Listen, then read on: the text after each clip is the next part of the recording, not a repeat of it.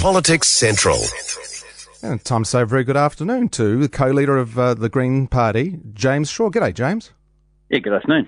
So uh, you've had your weekend launch. I like your slogan, think ahead, act now. Um, I think David Seymour probably loves the third word, and that's about it.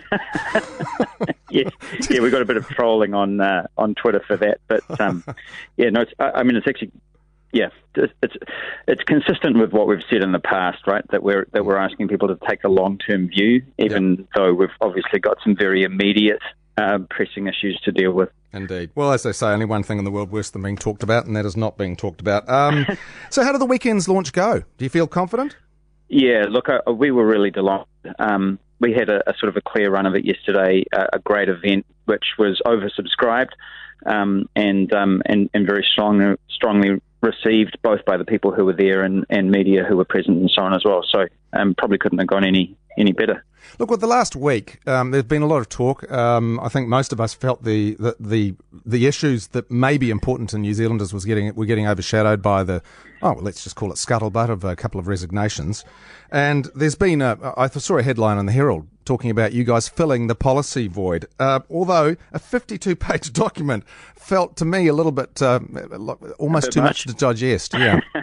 well, what yeah. So what we've done with that is is it's you know, if you look at any one of those pages, um, it's you know might have sort of half a dozen or a dozen bullet points. The, the idea is that we feel that uh, you know, particularly now with the sort of import of the post-COVID recovery and so on in front of us, that New, New Zealanders deserve to know what we stand for and, and in any given situation, you know, how, how we'll kind of navigate.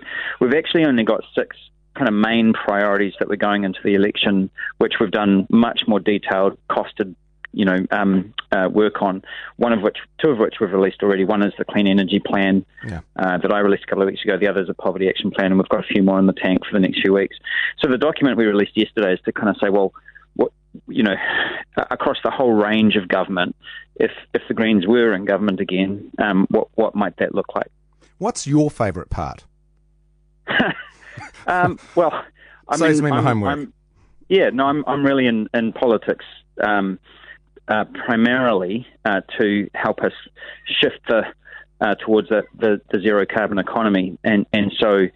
Um, I mean that obviously covers a lot of territory, not just the climate change portfolio itself, but it touches on you know transport and agriculture and energy and um, economic development and so on. So um, that, that's kind of the lens that I I look through it at. But but the the Greens obviously are you know, we might be a reasonably small party by comparison, but we are quite a broad range of um, of interests, and, mm. and that's I think that's reflected in, in the document that we re- released yesterday.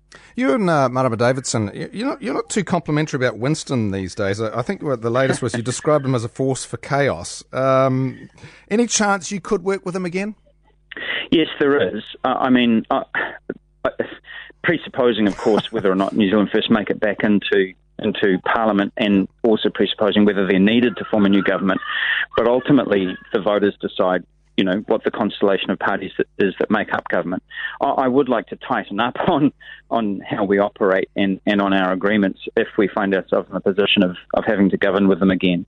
But everything that we've done over the last three years, and there has been a lot, has actually happened as a result of the consensus of the three parties. And so you know, we, we do actually have um, some history and some common ground there to build on if we yeah. if we have to. So how would a, how would a Labor Greens a, how would a Labor Greens coalition be more successful? Well, I think you know there, there have been some fairly high profile cases where we've done a lot of work on things. We've developed some really um, you know, solidly thought through policy and then had the rug pulled out from under us at the at the last minute. And that happened as, at least as much to Labor as it did to the Greens in this last term.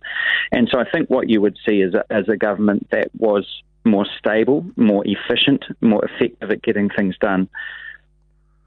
Yeah. Um, now, a lot of ideas, uh, some of the comment that's come out of um, the, the weekend seems to be re- relating to expenditure. But, but uh, what about job creation and stimulating the economy when you've, there's talk about tax increases? How important is stimulating the economy to you? It's, it's incredibly important. So, actually, when we talk about expenditure, that's a lot of what, what we're talking about is um, expenditure on the economic stimulus. So, one of the worst things that you can do in a downturn is to withdraw liquidity from the economy, uh, and and that you know, just leads to all kinds of woe and would really deepen the recession. And I, I actually think we've done a pretty good job so far um, with things like the wage subsidy and some of the various other other business support. And all of this money that we're spending on infrastructure is really designed to um, you know, it's kind of like bringing forward almost a decade's worth of, of spend in, into the immediate term in order to get money flowing in the economy, keep people in work, or for those people who have lost work, make sure that there are new jobs for them to um, to move into. So yeah. it is very, very important, but it does have quite long term consequences and it does need to be thought through very thoroughly. Because I worry that you've had all this work going into the, the launch, and there are only three words that are stuck in my head from this morning's interview with you and Marama Davidson, and that is tax is love. Do you agree? well, look, that's that's a sort of a. Um, a, a, bit of an in joke that, that we've had floating around. Um, I, I, have I mean, no, say, I don't think a lot of people found it that funny, but uh, no, well, maybe they well, did. Did you uh, find it funny no, at the time, or were you sitting there with all your intestines just going, hmm, not the soundbite no, I was looking all. for? Not at all. No, I, I, I, I, I um, find it funny, right? Because but that I mean the point stands that actually. Um, you know, we, we have to support each other through this crisis, right? We have yeah. to make sure that um, people whose jobs are at risk, we do everything we can to make sure that they stay employed. If they're unlucky enough to find themselves unemployed, we have to make sure that they get the support that they need when they need it and that they can retrain quickly and get into new work. We have to invest in the direct creation of jobs, to employ people through the downturn. You know, all of those things are expensive, yeah. um, and that that means that the government needs revenue to to do those things. It is it is simply an expression to say, look, you know, how do we as a hmm. society pull together yeah. uh, in order to get yeah. ourselves through the crisis? Yeah, George Orwell would love it. Um, anyway, well, I'll, you've been reading your Twitter, haven't yeah, you? I'll, I'll, no, that's that's original thinking. I will focus on feeling the love next time I see a letter from the Inland Revenue. Hey, James Shaw, thanks so much for your time and best of luck for the coming uh, coming campaign. No worries. Thanks for having me.